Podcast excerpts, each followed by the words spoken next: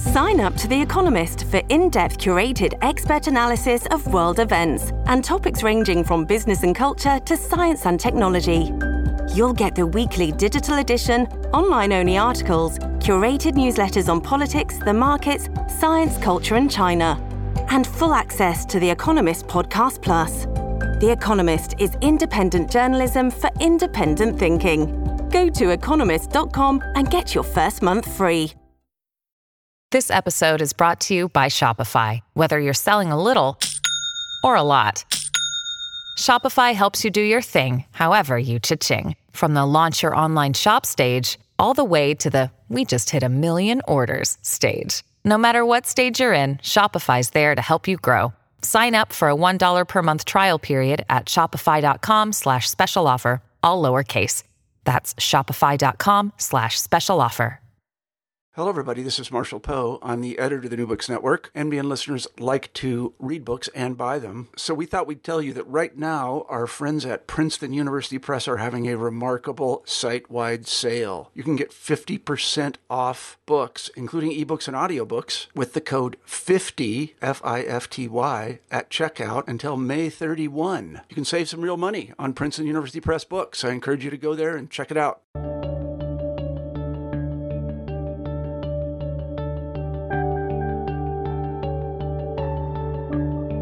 Hello, everybody, and welcome back to New Books in History. I'm Marshall Poe, one of the hosts on the channel.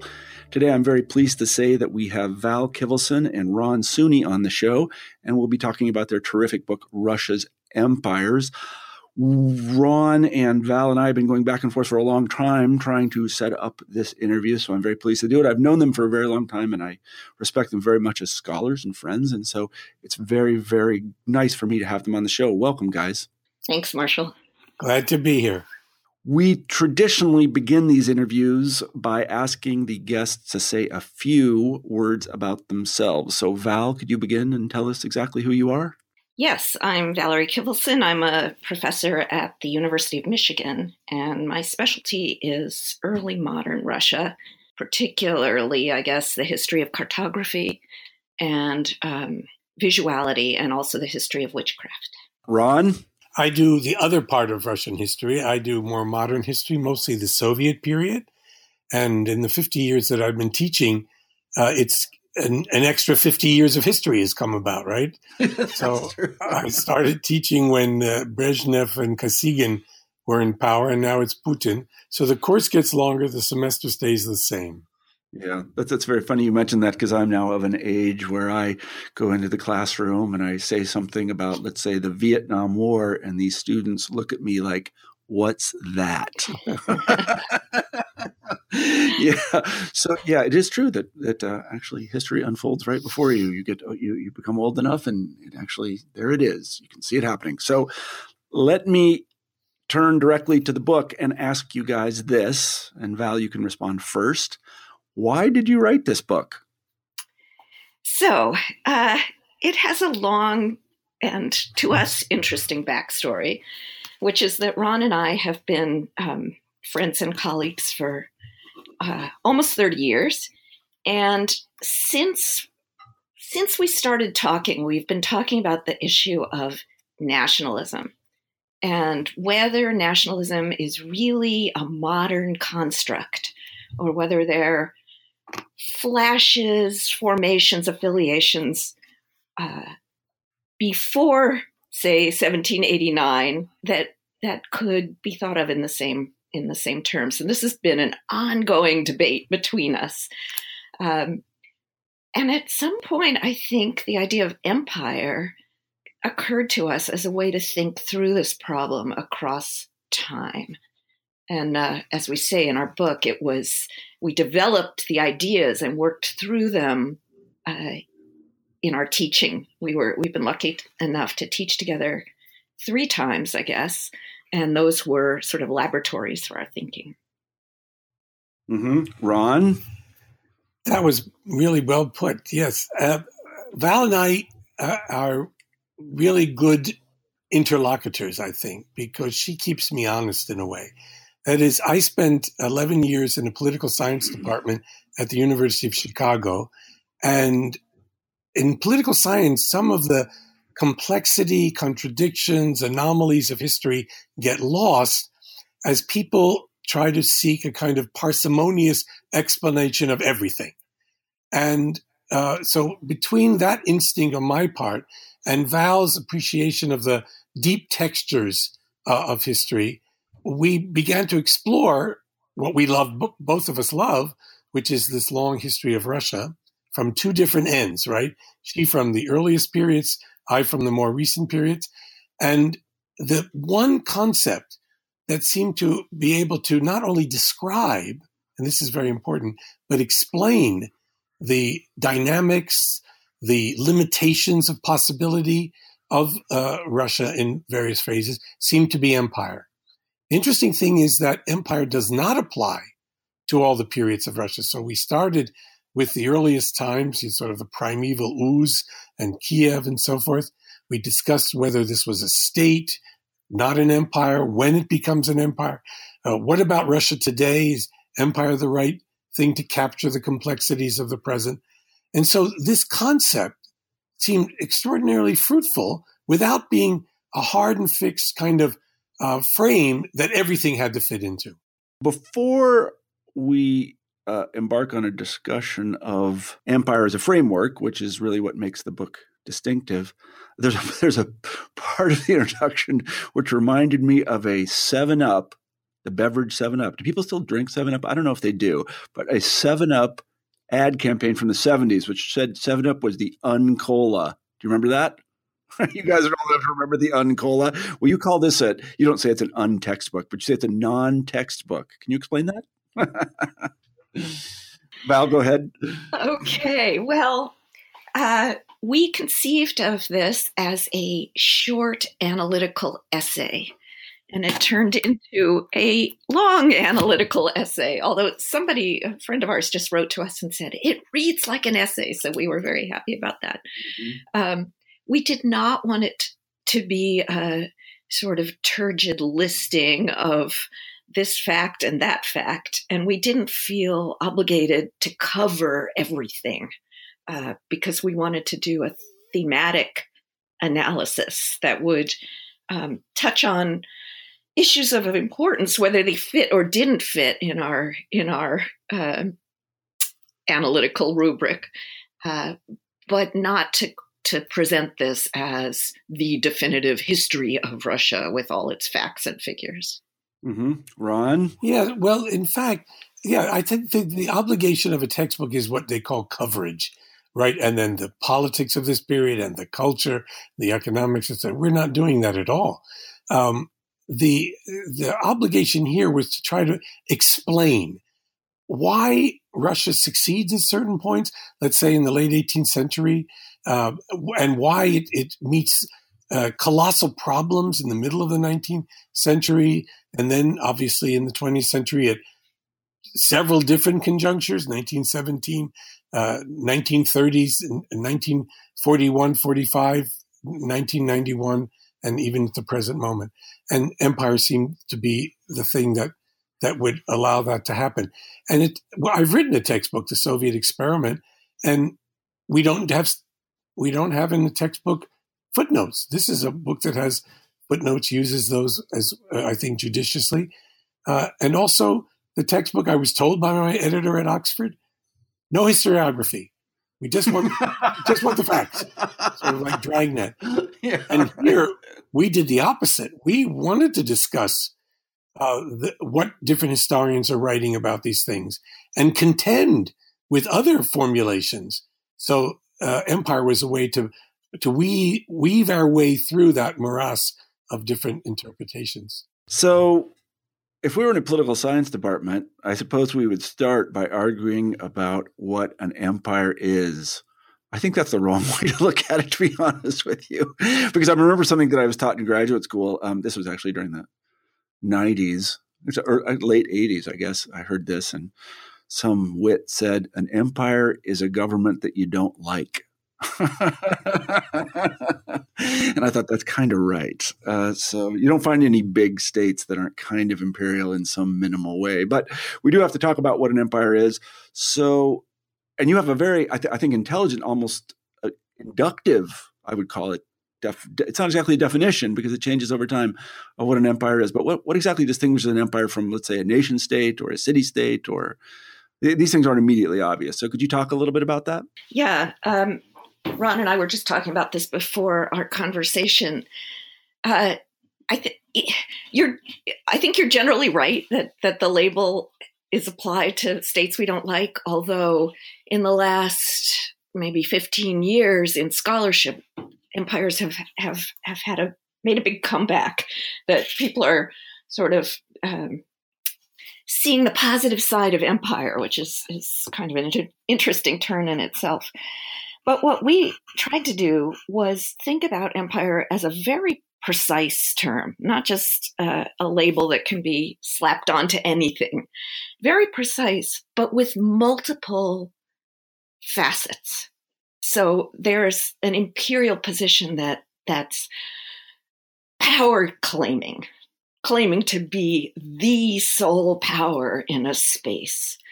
Um, and then there's empire that works through difference, through differential rights systems and, and piecemeal. And there's an empire that is constituted of separate freestanding parts. And we acknowledge all of those and try to identify when one aspect of imperial behavior is coming to the fore and when another. Um, so that that would be um, part of part of the answer. In terms of comparing well maybe i'll let ron answer about nation because that's really his his terrain.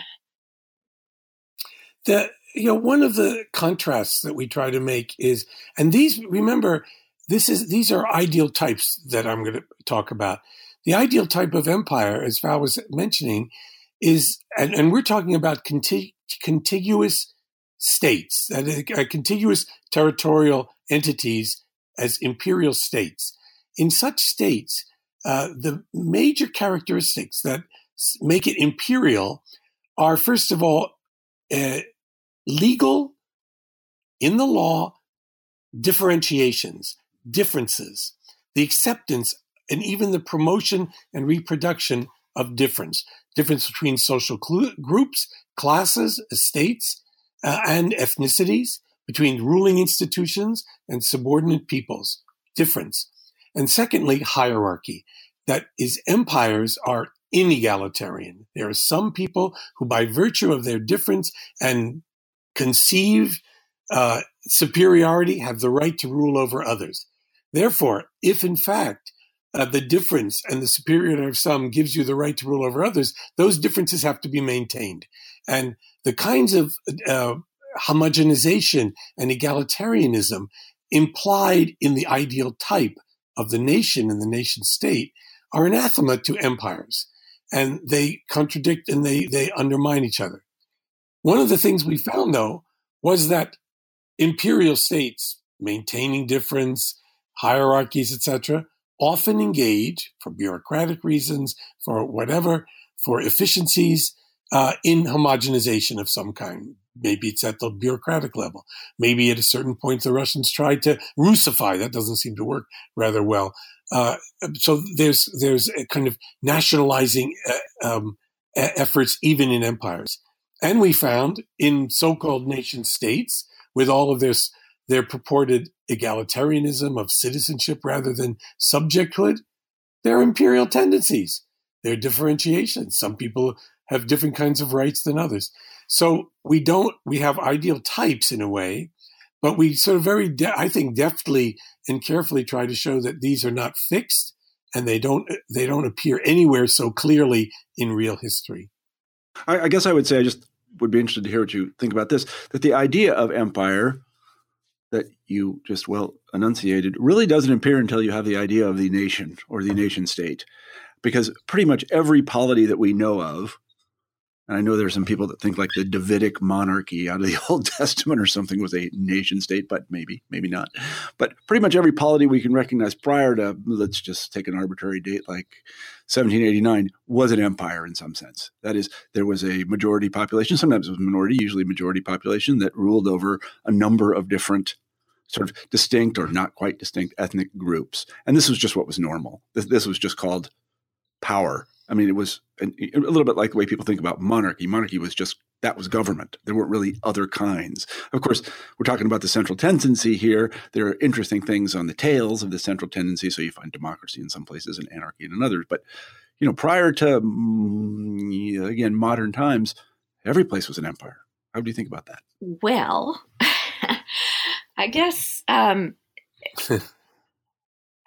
yeah, yes, all everywhere was based on uh, inequality and um, and legal differentiation, pretty much. Uh, but but I, our finding would say that's not going to work unless, for instance, you have an idea of the state. So our our discussion of Kiev Rus, which which we both found really interesting uh, to study, shows that there's there's not a sense that any ruler wants to rise up to be the supreme power. Uh, so after conversion, for instance, the Rus, the medieval uh, people of the East Slavic lands, are subordinate to Constantinople religiously and religion is the the um, or one of the legitimating factors for rule at all in this period. So they're already subordinate. They can't make a claim to imperial sovereignty. And no one dreams of it in this mm-hmm. period. So so it's mm-hmm. profoundly non-imperial, even though it lives in a world shaped by empire. It knows the Byzantine mm-hmm imperial structures. Later it will it will know the Mongol imperial structures, but it can't make any kind of claim toward that status. Ron? Yeah, I I agree with that completely. And uh, but Marshall, your point is is is a good one in the sense that most of the ancien regime regimes, in fact, had these differentiations and inequalities and so forth, and were not usually about homogenization. Now, when you get into the early modern period, uh, you know, with the, when you have the Reformation and so forth, then you start to find the the proto national tendencies of religious conformity. So there's going to be some states because of the prince that'll be Protestant, others will be Catholic, etc. And and you already then can see things that are going to develop into uh, the idea of national identity. Uh, uh, uh consistent with territory and state, etc. But um, there's something new that happens, though there are clearly antecedents to it. And this was one of the problems we struggled with. What are we going to call what looks like national identity before nationalism, right? Uh, but there's clearly something that difference that happens in the late 18th and then certainly in the 19th century when a new discourse, the discourse of the nation, becomes more and more powerful over time becomes until it's it's absolutely hegemonic and a real threat to the older forms of polity, ancien regime imperial polities. Uh, so that contrast is there, but we didn't want to make it very simple that it's simply inevitable that empires fall. Empires don't give up.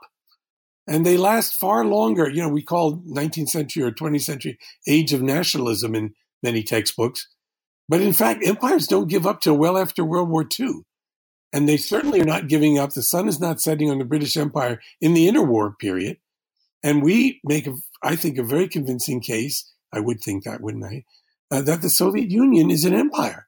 And we've gotten a lot of pushback on that. There are many of my friends, often on the left, who don't like that idea that we we claim that that certainly by the time of Stalin, whatever anti-imperial uh, ambitions and aspirations Lenin had, they had you know, willy nilly, one way or another, certainly by their choices and policies, created an empire. I would quite agree with that. I guess you said better than I could what I meant to say, and that is it's really only with the idea of national sovereignty as a political movement that we start to see this thing, empires, as being something not desirable.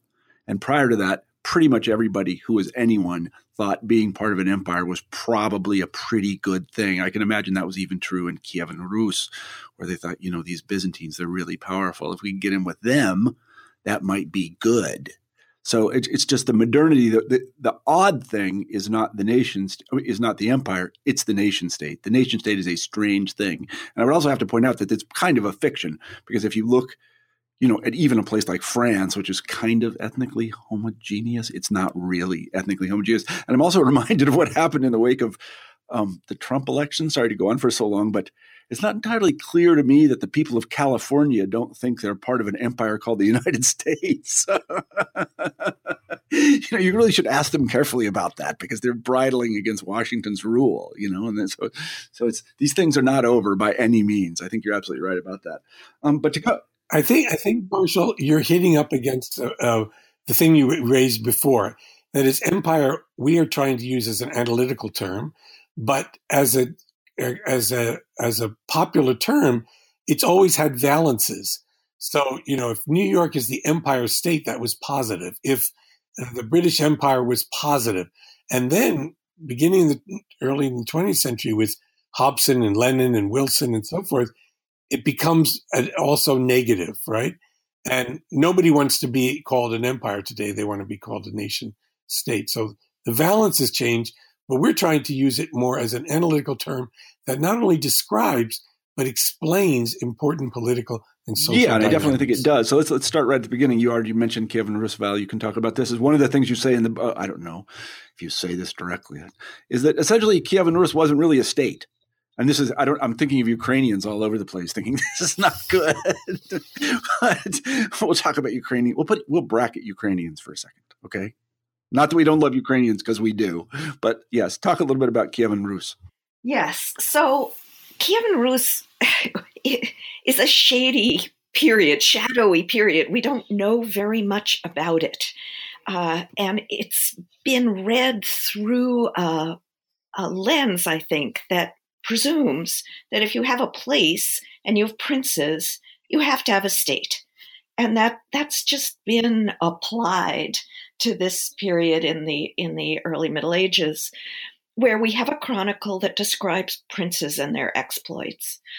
Um, but there's precious little evidence that they functioned in a state like way, that they had a consolidated um, claim to power, that they had any monopoly on the use of violence, whether legitimate or illegitimate. The, there's violence all over the place. They have no administrative institutional structure. There's no bureaucracy. There are law codes, but they don't seem to have been implemented. So, and and there's fragmentation from the start. So our argument is there's a there's a legend out there of the golden age of Rus which is substantiated by the flourishing of culture, religious, artistic, and so forth, and economic. But our argument is there is there is a flourishing in this area, and it's driven as much from below by economic activity, by um, women choosing to invest in glass bangled bracelets, which exist in the tens of thousands. I think there are 90,000 of them surviving from these early years. So there, there's a, a, a kind of vibrancy to the society, but it's not state driven or state centered or in fact, there is no mm-hmm. state. I was going to say, I went on an archaeological dig once at Staraya Ryazan, and I think I found some of those beads. there were a lot of them. There really were a lot of them. It's true. Um, I went there too. What a what a yeah. it was it's not It's not. It's not really that much of a dostizhenie, You know, not much of an achievement to find a glass bead in that place because they allow them. Right. You know, it's true. Um, do you? Um, I guess one of the things I wanted to mention was just, you know, Dan Kaiser's book about the law in early Rus sort of supports what you say here because one of the things, if you look at the earliest redactions of the Russkaya Pravda and the proto Russkaya Pravda, is that they didn't really have courts. you know, they, when people uh, got in, uh, basically um, when they stole from, you know, they basically uh, they were told to deal with it themselves. I mean, there were some mechanisms to do that, but there was no third party that was going to come do anything. So you know, they, they, yeah. that's right. He introduces the the yeah, dyadic exactly. I didn't want to mention the terminology for it, but yeah, but essentially they didn't have courts, and basically when you had a dispute with your neighbor, the law said work it out. right. we can't be busied with that. We're busied with uh, making and trading glass beads because that's probably more valuable. it's certainly a lot less bloody, I think, than you know bothering with people's uh, you know um, conflicts.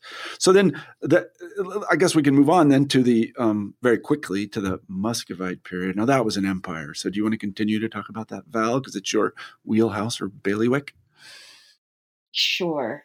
So so yes, I think uh, I think it's a pretty easy claim to make that at least from uh, 1547, when Ivan IV, Ivan the Terrible, takes the title of Tsar, which is the Russian translation of emperor, they're self consciously uh, casting Tsarist rule as imperial rule.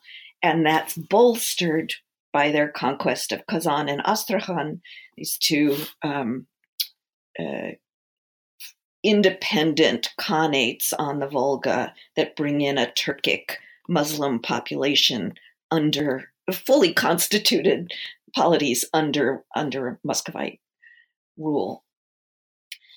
But but even in Muscovy, I would say there's a there's a strain that kind of foreshadows the nation in that uh, the center develops a, mythology to legitimize its rule. And that mythology rests on the divine choice and piety of the ruler and his ability, his willingness to answer the needs of his people. So there's a kind of reciprocity built in from the start that the czar is emperor, but he will listen to the complaints and the needs of his people. And that gives a sense of not national sovereignty resting in the people, of course, but of a claim to part- political inclusion.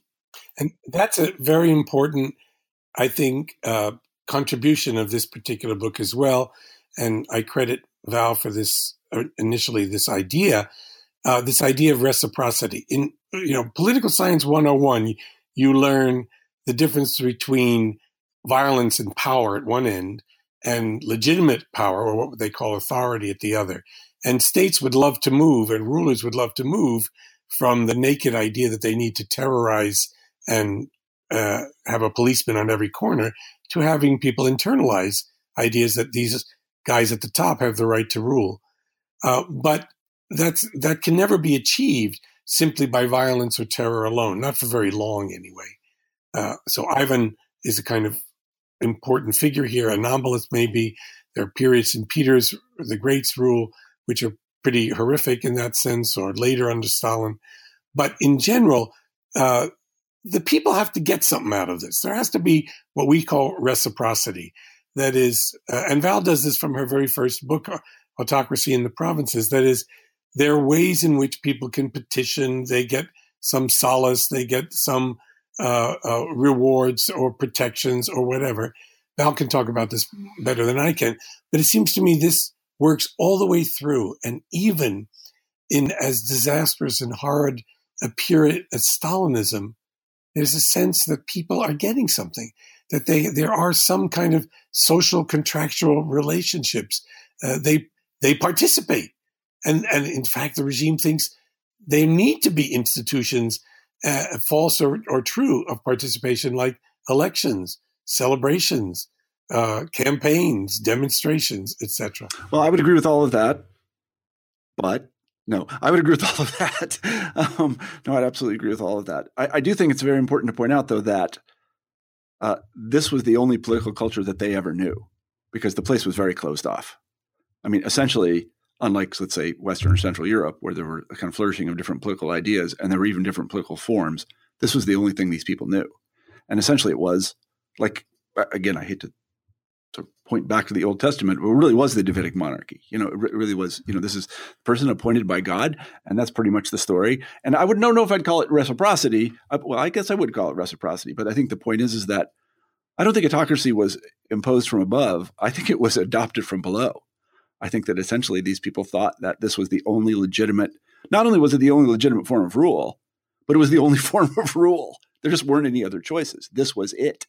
and and you know that's a, po- a very powerful thing because they did uh, lend a certain amount of legit all in fact incredible amount of legitimacy to to the autocratic form of government and how that happened is a great mystery i, I really don't know because autocracy wasn't particularly an idea that was very important in Kievan Rus or even in the interim, the Appanage period. I, I, don't really know how that worked. But by the Muscovite period, it certainly was the way in which the universe was structured. It was like this. Thoughts? Well, I guess first I would I would um, I would share your your uh, sense that uh, that there's a, a powerful buy-in to the system in Muscovy. Although it's important to remember how many forms of rebellion there are as well. there are major rebellions that nearly topple the regime repeatedly in the 17th century um, and in the early 18th century. In the um, 16th century, there are powerful movements of people who vote with their feet and just leave. So, um, so I don't think everything's quite as smooth and consensual as as um, that picture might present. Also, I I don't think they're as shut off as as um, you're positing. I just read a an extraordinary book by hmm, her name is Kozlovskaya, but I I'm not sure on West accounts of the West in Muscovite sources and it's a it's a pretty impressive catalog from the 15th century on of um, people Russians who go to the West and send back reports about everything from uh, roads and water systems to political and religious formations, and they're they're actually reported amazingly even-handedly. Um, I was really startled by this book. Uh, they certainly know the Polish system, and by the 16th century have great disdain for the electoral politics of the West, of, of Poland. Um, they also know uh, the Mongol model. Uh, and an earlier historiography, I think, uh, felt that all of the brutality that comes into Muscovite rule came from looking at that model. That hasn't held up very well. Um, and in fact, as you know, Don Ostrowski argues that one of the things they import from the Mongols is uh, a conciliar model where the czar doesn't rule alone. He rules in council, in in um, discussion and coordination with his elites. So there's a buy-in in that way from the elites who matter a lot in in stabilizing a system. You know, I, I yeah, I would add to that. That is, there are two things that I would say it's more a contest between those forces, often from the top, who would like to close off Russia. If you think of uh, of Stalin, for instance, or even earlier rulers, and those who uh, those possibilities of access to knowledge, etc.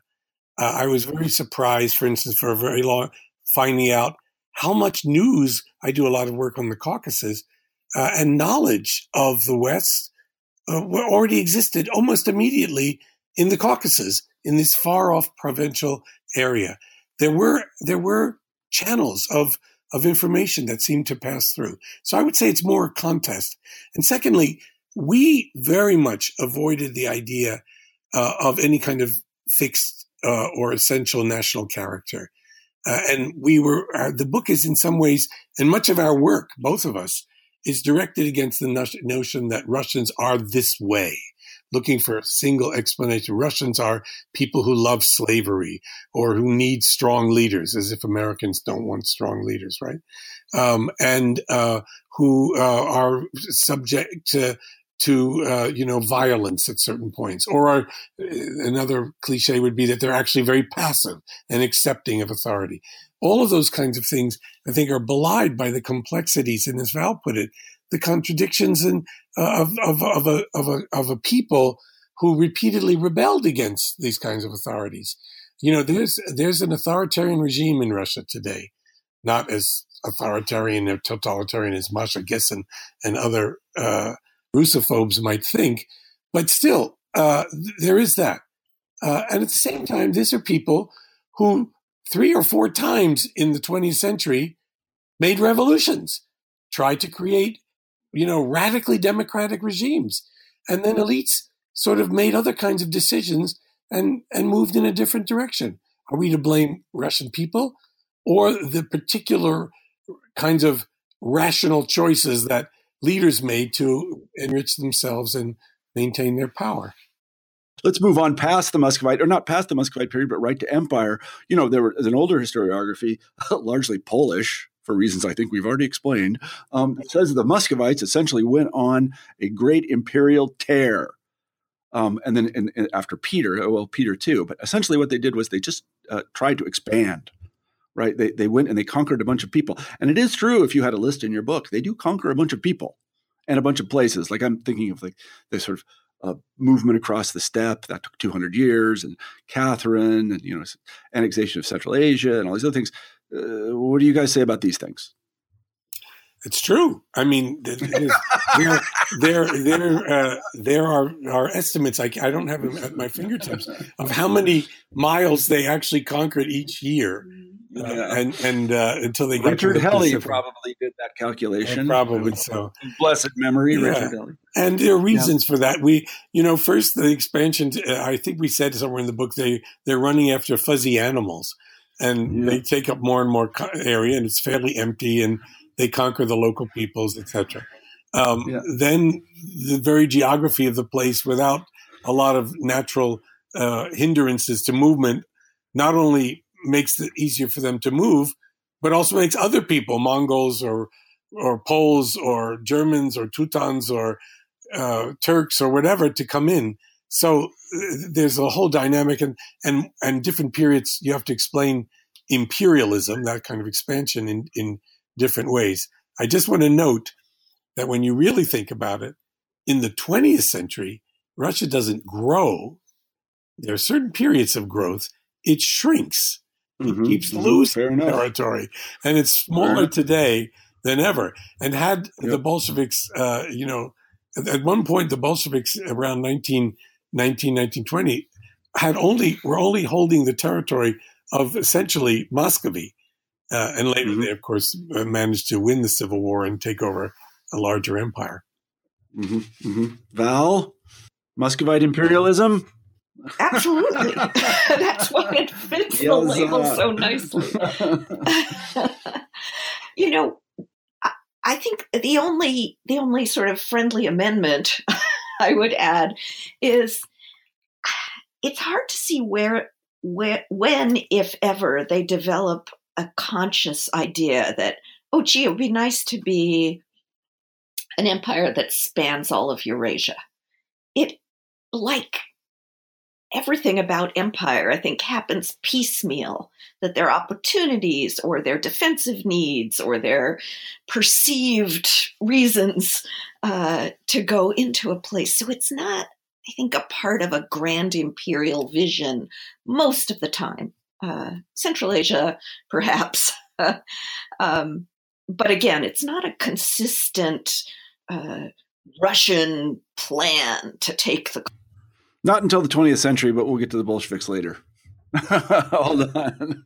Um, no, I, I, would quite agree with that. You know, and, and for Americans that want to think about these things, you know, uh, some Europeans on the east coast of the United States took over an entire continent, or almost entire continent. I'm uh, sorry about that, Canadians and Mexicans, in what is a you know a 200 year period. So it's not as if this stuff doesn't happen very often. Also, I would say, you know, for people who think Russia is really very different in this way, this was sort of standard operating procedure for places like Russia at the time. It's just what people who ran those places did. It was part of their identity. They tried to expand when they could. And uh, there's nothing unusual about this behavior, nothing particularly Russian. The Russians were just in an odd place because, as you say, there's this huge territory that is essentially not only uninhabited but uninhabitable, as far as we can tell. Um, so, I would I would add one thing yeah. to that, though. I mean, I, I agree both with both of you. But I would say there are moments of imperial fantasy. uh, Paul the First. I don't know why we call him Paul the First since there was never a Paul the Second, but Paul, uh, you know, thought of thought of, of you know wanted to be the the the ruler of Malta and right. and uh, campaign to India, right. etc. There was there were very frequent uh, ambitions, even up through World War One and, and, even Stalin, uh, to sort of control the Straits, uh, you know, the Dardanelles, etc. Uh, for perfectly interesting and important strategic reasons, perhaps.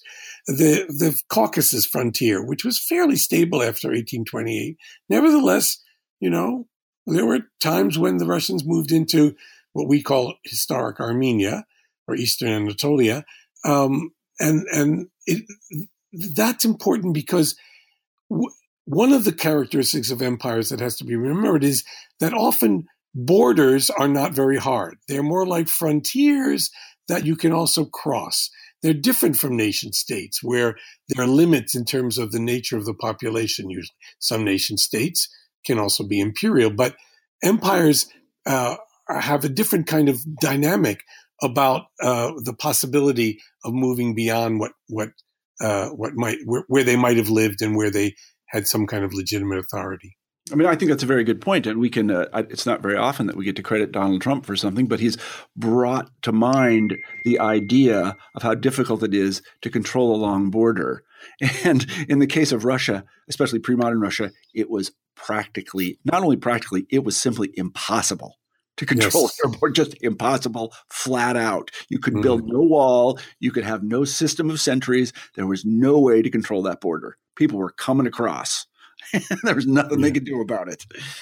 Yeah. Um, if I could add one more thing on this on this discussion, there certainly are um, times when when there's an imperial fantasy, as Ron says. But your point about the the uncontrollability of the border, the the state was also aware of how tenuous its its control in border areas was, mm. and uh, there's a lot of work that shows yeah, sometimes their response was, okay, we've got to conquer this area in order to shore up our holdings. But sometimes it was the opposite. And Brian Boeck shows this, for instance, with the Cossacks, that uh, the, the Tsarist state was very hesitant about letting the Cossacks make trouble with the Crimeans or the Turks because they were afraid, reasonably, of provoking a war. So, so they're mm. both responses um, to that those those fuzzy fuzzy boundaries. Mm-hmm, mm-hmm. I, I, wanted to interject one point. I think it's really important. I can't believe I haven't mentioned it yet. And I think this is, I don't know whose idea this is, but I learned it from Ned Keenan of blessed memory. And that is that, uh, and you can talk about this, what, what the Russians have traditionally done when they have conquered a people. And, and, and ordinarily, what they do is bring some of them to the capital and sort of set them up very nicely. So could you talk a little bit about that? Yeah, there's um, that is an imperial um, tendency. In fact, um, that is there's a kind of recognition of difference. There's the uh, the idea that if you're really going to rule a people, they also cannot just be left in the provinces. They also have to be, you know, Tatars become nobles of some, of some kind. Uh, Baltic mm-hmm. Germans become important officials. Uh, Armenians play a big role. I'm happy to say in the Soviet period, etc. You know, uh, those kinds of things happen. Um, I wanted to uh, say one more thing about uh, this idea of, of uh, imperialism that we, we were talking about. I don't remember, Val, if we actually used this phrase, but I think we did finally include it that Russia is an insecurity state. That is, it's, it's uh, following what you were saying, Marshall, in fact. Um, uh, it, it's, it's, because of its very size, on the one hand, Russia presents, by its very existence, a security dilemma for the rest of the world. It looks fearful. It's huge. It's the Russian, uh, you know, bulldozer or whatever. But that's one thing. On the other hand, because it's so big, it's also vulnerable. And when you actually examine, even people like Stalin, uh, they feel this vulnerability. And so ter- they'll often do terrible things like, you know, murder frontier peoples this happened under Stalin, mm-hmm. deport them because they want to create some kind of security in their own imagination. But it's it's the vulnerability mm-hmm. of Russia. If you want to understand Putin today, you should understand this is a relatively weak state that you know, pays that that spends about seven to ten percent of what the West, the United States, spends on defense, uh, in a world that seems hostile to them. And these are patterns that you find mm-hmm. in Russian history over and over again: vulnerability, insecurity. I, I I I think that's the prime mover of Russian history right there. Personally, I believe that, that's what I've said in my published work. That basically the place is a yeah is a strategic. Mm-hmm. I mean, from the point of view of of defending a place, it's a disaster. You can't you couldn't pick a place that was harder to defend. Mm-hmm. Really, you couldn't. I mean, think about it. Like the United States, pretty good. It's a continent. You know, England, it's an island. Japan, it's an island. Even Korea, it's a peninsula. You know, even China, they like have these nice borders. But they built a long wall. But Russia, it's just a disaster. I mean, you don't know where do you where do you start?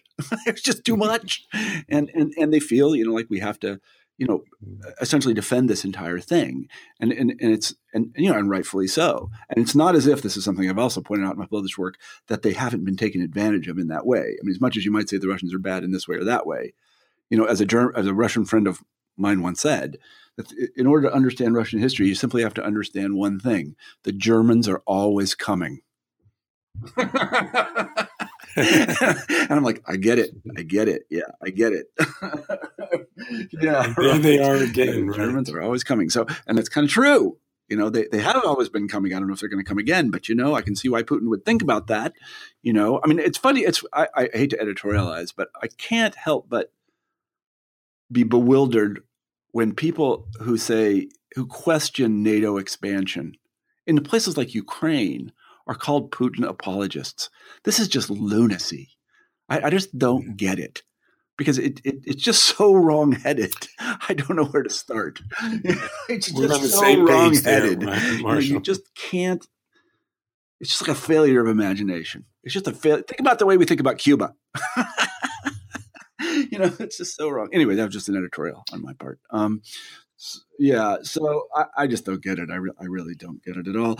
So anyway let's move on a little bit um, to the point where russians start to call their empire an empire and that is and, and really when it, it starts to i don't want to say come apart but they, they start to have trouble with it real trouble with it in the 19th century. Could you talk a little bit about that?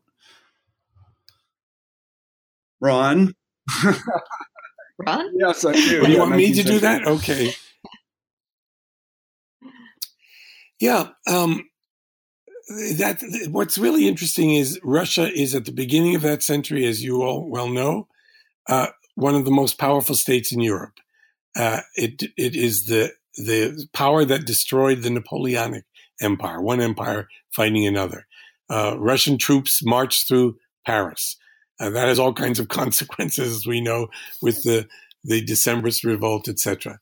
Uh, and then it's a series of disasters that follow. Uh, they don't modernize enough. Uh, Europe reacts uh, much more rapidly to the several revolutions that have occurred the French Revolution, the possibilities of, of liberalism and democracy, the Industrial Revolution, etc. And Russia, which had been certainly competitive with Europe in many ways in the 18th century, begins to fall behind. We begin to talk about this concept, which is, of course, controversial backwardness.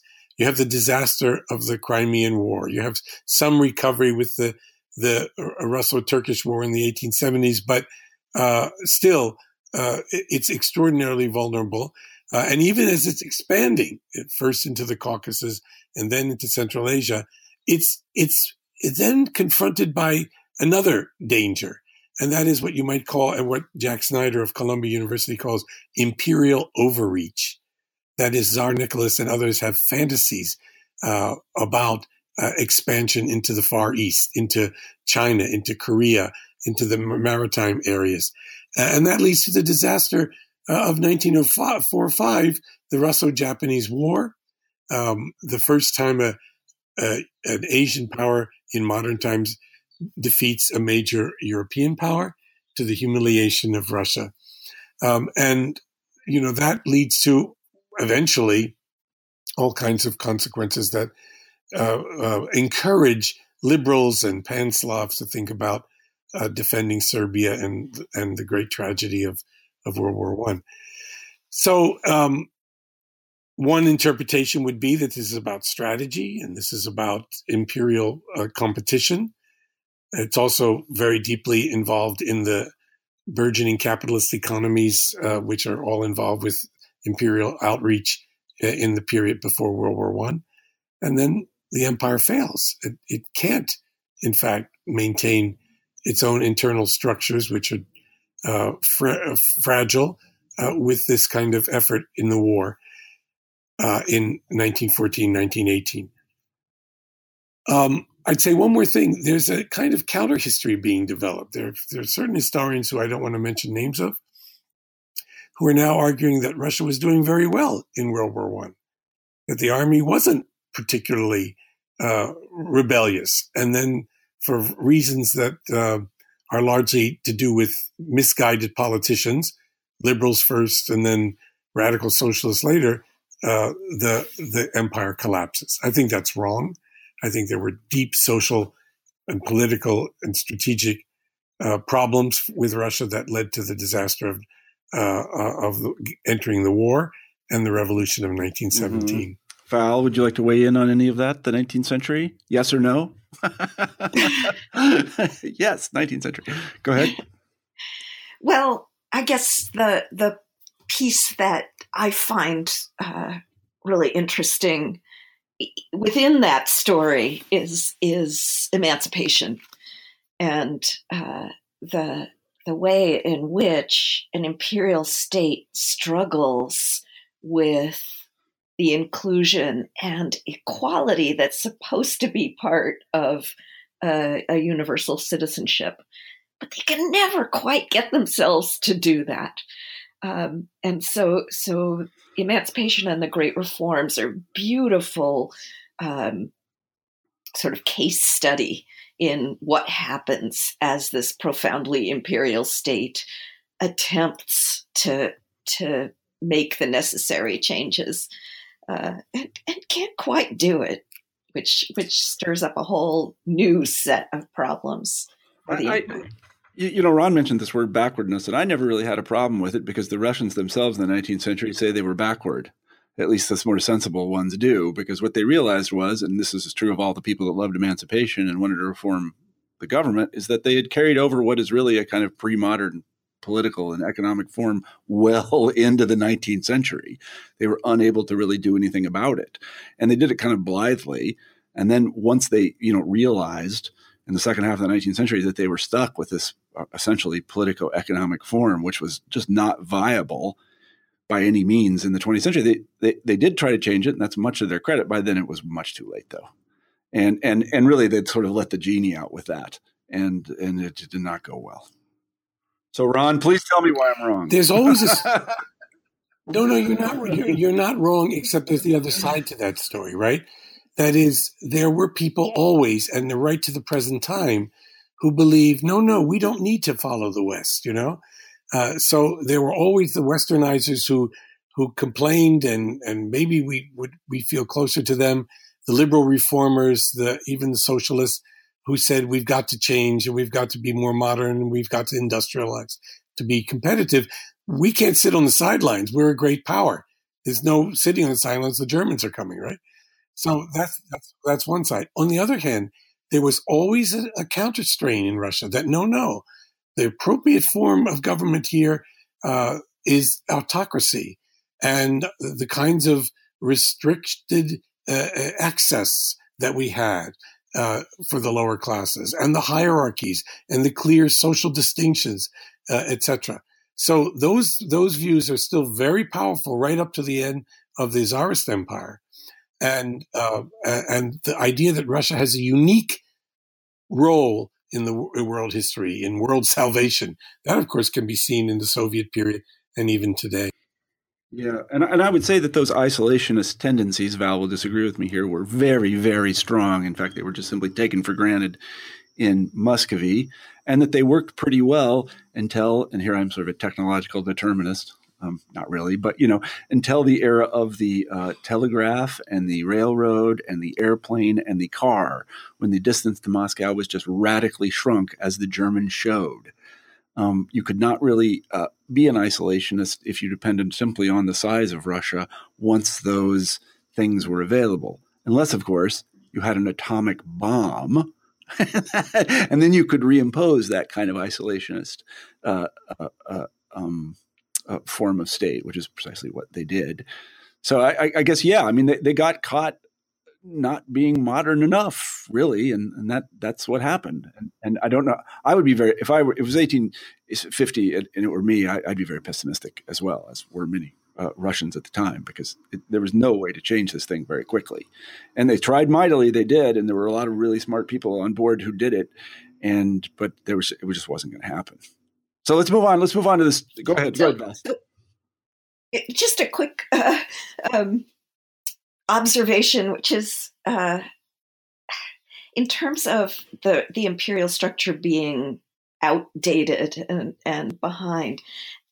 I think it's important to remember what's going on in Africa and India in the 19th century. Um, you know, brutal, in, inequitable imperial rule is still alive and well around the globe. It's it's not that Russia is lagging behind. What's different, maybe, is that it's practicing the same thing in its metropole.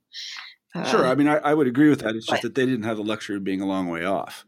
And all of those early modern states that had structures that were essentially similar to Russia's circa, you know, uh, 1600, they, they, all were imperialized. I mean, Russia, that, you know, that's why I say this in print, you know, that the Russians' great achievement is surviving because most places like that didn't and and even places very distant that Russia managed to actually stay an independent state, and it was by no means clear that it would, as you guys know, for a very long period of time, and even today. Right, and uh, the Russians always thought we're better imperialists than those others.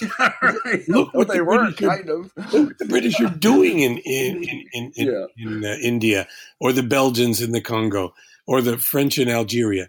Uh, we're we're a more benign empire. I'm not sure how benign they were, uh, I, I spent a lot of time studying the Caucasus and these so-called Karachinlia expeditia, you know, punitive expeditions. Right. Yeah. When when Caucasians or like Georgians revolted, uh, people sent you know uh, people into that area to burn villages and hang rebels. I think Tolstoy was one of those people, wasn't he?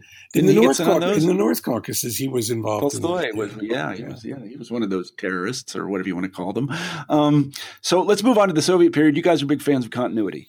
I just leave it at that. So, can you talk a little bit about that? I guess, Ron, this is your turn. Yeah, you, you, know, I'm one of those historians who's maybe the least anti-Soviet. I will admit that openly. That is, I I was in some ways I call myself a Marxist uh, Leninist after uh, Moshe Lewin, yeah. Marxist Leninist, um, and and my yeah, and I learned a tremendous amount of him uh, from him to appreciate the difficulties that the Russians and other Soviet peoples had in trying to uh, develop in the 20th century. Um, of course, the aspirations for a more democratic, egalitarian, uh, participatory, regime uh, system of 1917 fails very quickly for a variety of reasons. They build its state in the context of a civil war. And in that period already, uh, the aspirations to become a non imperial state, and with uh, that Lenin had, particularly with uh, the various nationalities and developing them uh, with uh, degree, different degrees of autonomy, that quickly dissipates once uh, uh, Lenin dies and Stalin moves in a different direction until you really do develop an empire. And there are sort of structural problems with trying to make that more democratic and non-imperial thing work. Russia is just so much bigger than any other country, and uh, uh, you have a single communist party. You have um, ideas that the Bolsheviks had that this had to be a single economy, that economics would trump even national cultures, etc. So there are lots of things built in that that make it more likely that they're going to move in this imperial than into some more participatory democratic direction. And we can we can talk about that. And Val and I make a fairly strong argument that, uh, however rhetorical their anti-imperialism was, however uh, genuine was their support uh, outside the Soviet Union for national liberation movements, anti-colonialist movements, and after all, the Soviet Union was a major force in that anti-colonial effort when uh, most other countries were supporting empire, European imperialism. Uh, despite all of that, they were making an empire, inegalitarian, hierarchical, based on legal definitions of, of difference uh, within their own country.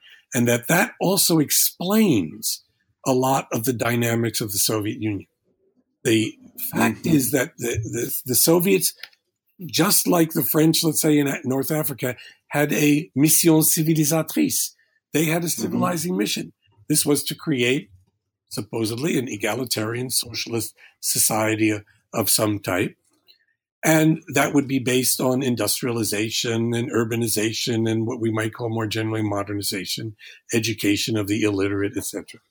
Well, the funny thing is, and I'll just I won't I'll just take a moment on this. Uh, we argue that there was a kind of imperial dilemma here, or a dilemma of empire. What if this mission of civilizing of civilizing actually succeeds? What if you actually do create an industrial urban society of literate people. Who needs an empire? Who needs a vanguard party that's supposed to be superior to everyone else, telling them what to do? Maybe people can do it on their own. So, in some ways, instead of a failure of this empire, it does fail in certain ways, clearly, incomplete modernization, you might say.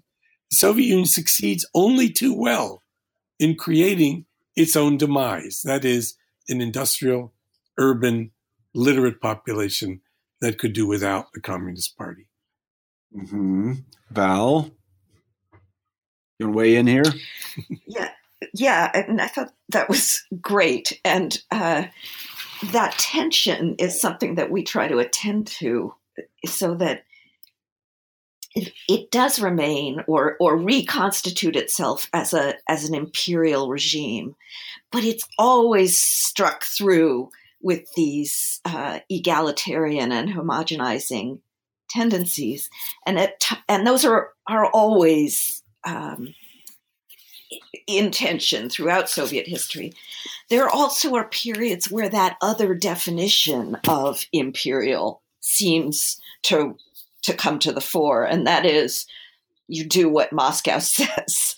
Uh, so it's the supreme ruler idea that takes us way back to, mm-hmm. to Rome um, that also emerges in, in, the, the Soviet kind of hybrid empire. Mm-hmm. mm-hmm. Right. So sovereignty always remains with Moscow. There's some degrees of autonomy for Armenia or Georgia, but basically sovereignty remains. And remember, the Soviet Union is a double empire.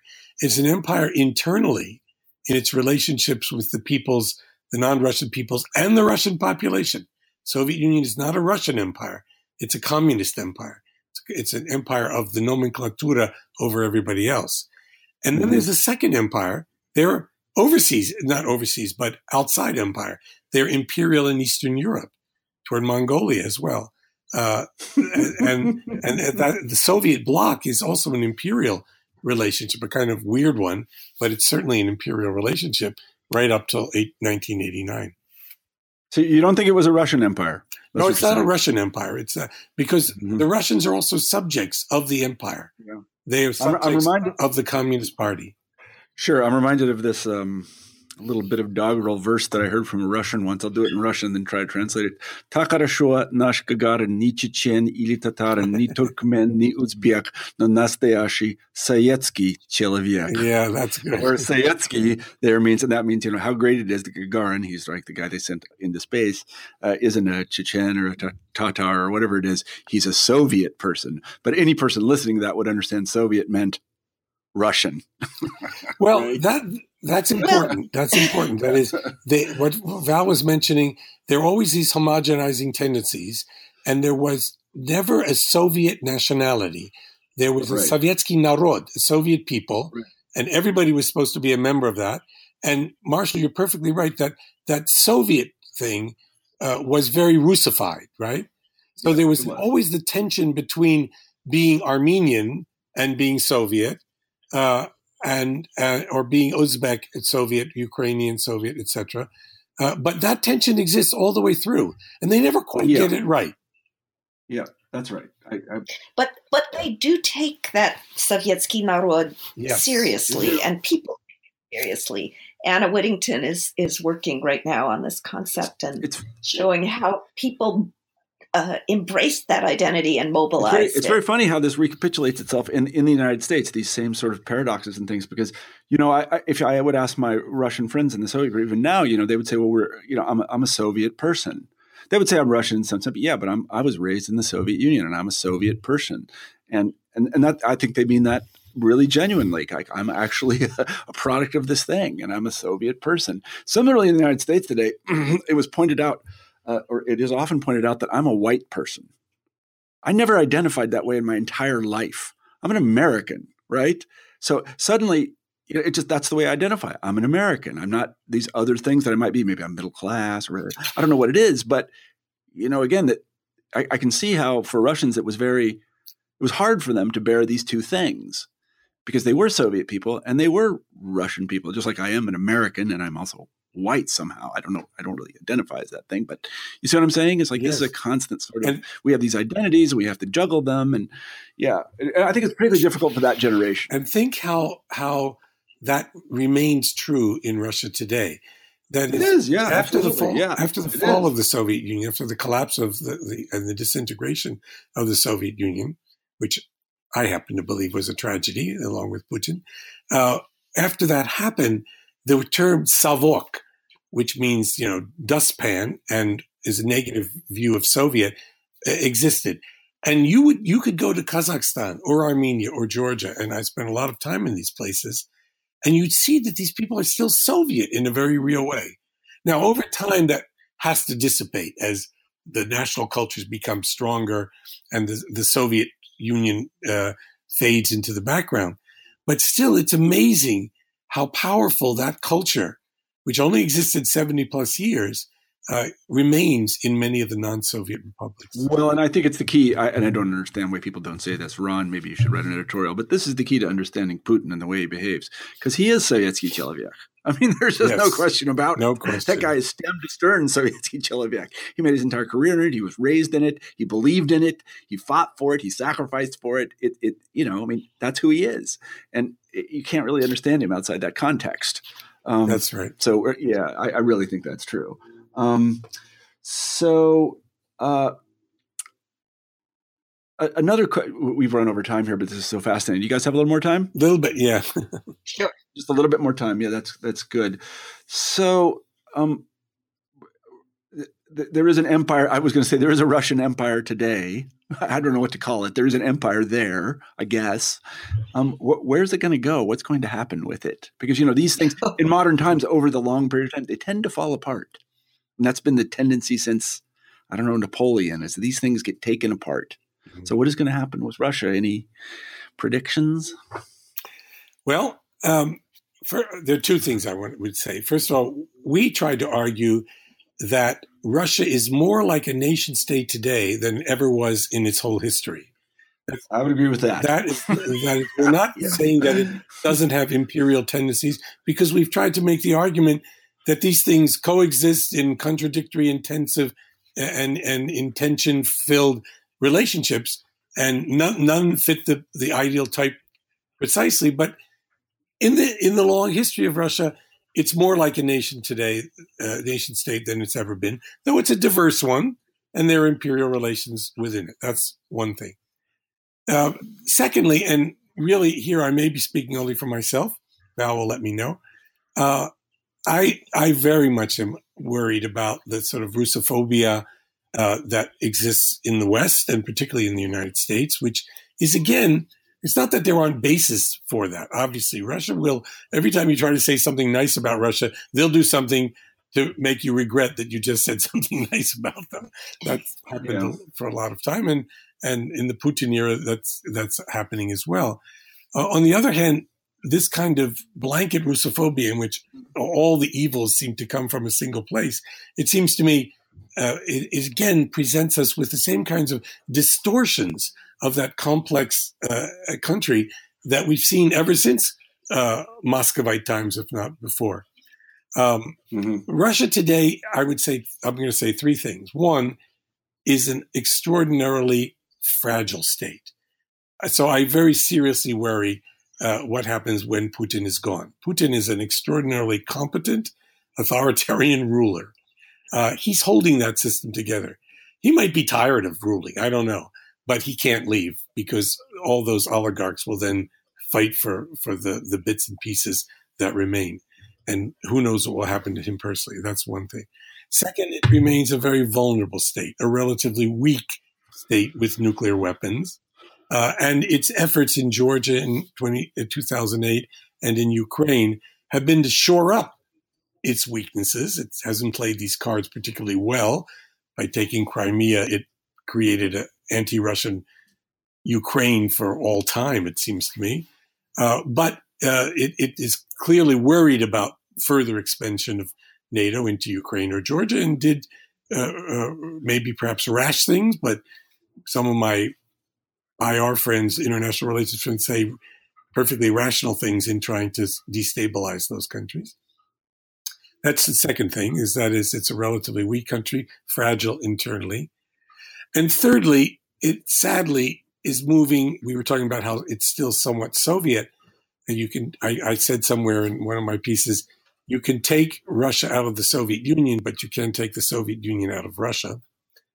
Uh, but it is becoming more nationalist, and it is it, it is it is a a deeply conservative state, and with authoritarianism, conservatism, and nationalism, it's become a kind of, I think, um, toxic influence in Europe and even in the United States with its support. I think now they might regret this support of, of Trump, but its earlier support of Trump, of of uh, of the the the, the uh, right wing movements, which just yesterday seemed to do rather well in Italy, but in France, uh, in Hungary, in Poland, etc. So uh, I worry about that kind of uh, toxic influence that this Putinism is having uh, in places like Turkey. I, I spent a lot of Turkey time in Turkey where you have this guy Erdogan, who in my view is Lily Putin. Right.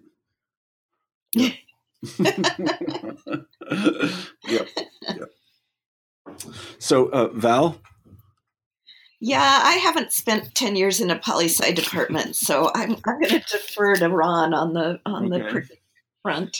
Well, I, would I, I would say craft, but yeah, I, I, just wanted to say this. Uh, Ron and I have known uh, each other a long time, and I don't think we've ever agreed on very much. but I'll tell you this I agree with every single word you just said.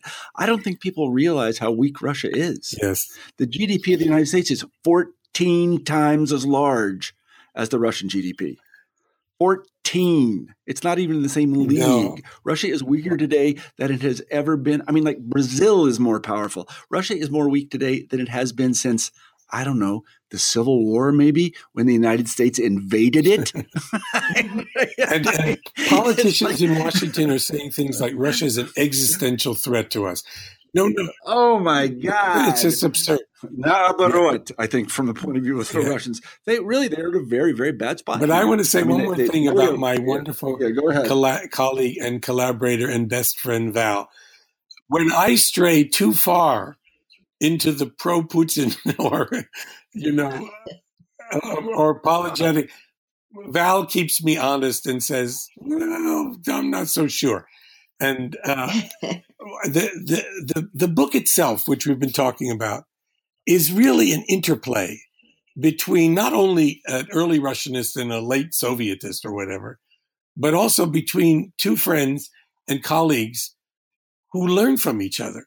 And I I wish this kind of collaboration uh, for everybody who can find a, a colleague like that uh, from who you constantly learn. And as I said, it keeps you honest. Yeah, no, it's great. It's a great thing to have. It really is. And you know, scholarship, modern scholarship is a is a. I just wrote a book about this kind of a little bit, and you know, modern historic people don't realize how lonely modern historical work is. Really, I mean, you you really don't it's not like you don't get credit for you have it. a lot of collaborators. Yeah. You're alone almost all the time. Yeah, you don't get credit for it, and it's hard. So kudos to you guys for doing it. I was part of a big collaborative project once, and I was a, a not the best collaborator. I think I think I think Russ. I'm sorry. Let me just say it was that. a great no, no. project. so, yeah, it was a good project, but Russ, I'm sorry. Um, and buddies and Olga, I'm sorry. But yeah, that was a different point in my life. But yeah, I should congratulate you guys because it's amazing to bring a thing off like this. I, you know, uh, to, to, to, produce a book like this and to have a, a, long career like that where you work with somebody is a truly wonderful thing. And I admit I'm a little jealous. I am. I'm a little jealous over here. Um, so let me uh, say to everyone that we've been talking to Val Kivelson and Ron Suny about their terrific book, Russia's Empires. And let me say to everyone who listens to this podcast, thank you very much for tuning in. So, uh, goodbye and thanks for being on the show, Val and Ron. Thank you, Marshall. Thanks, Marshall.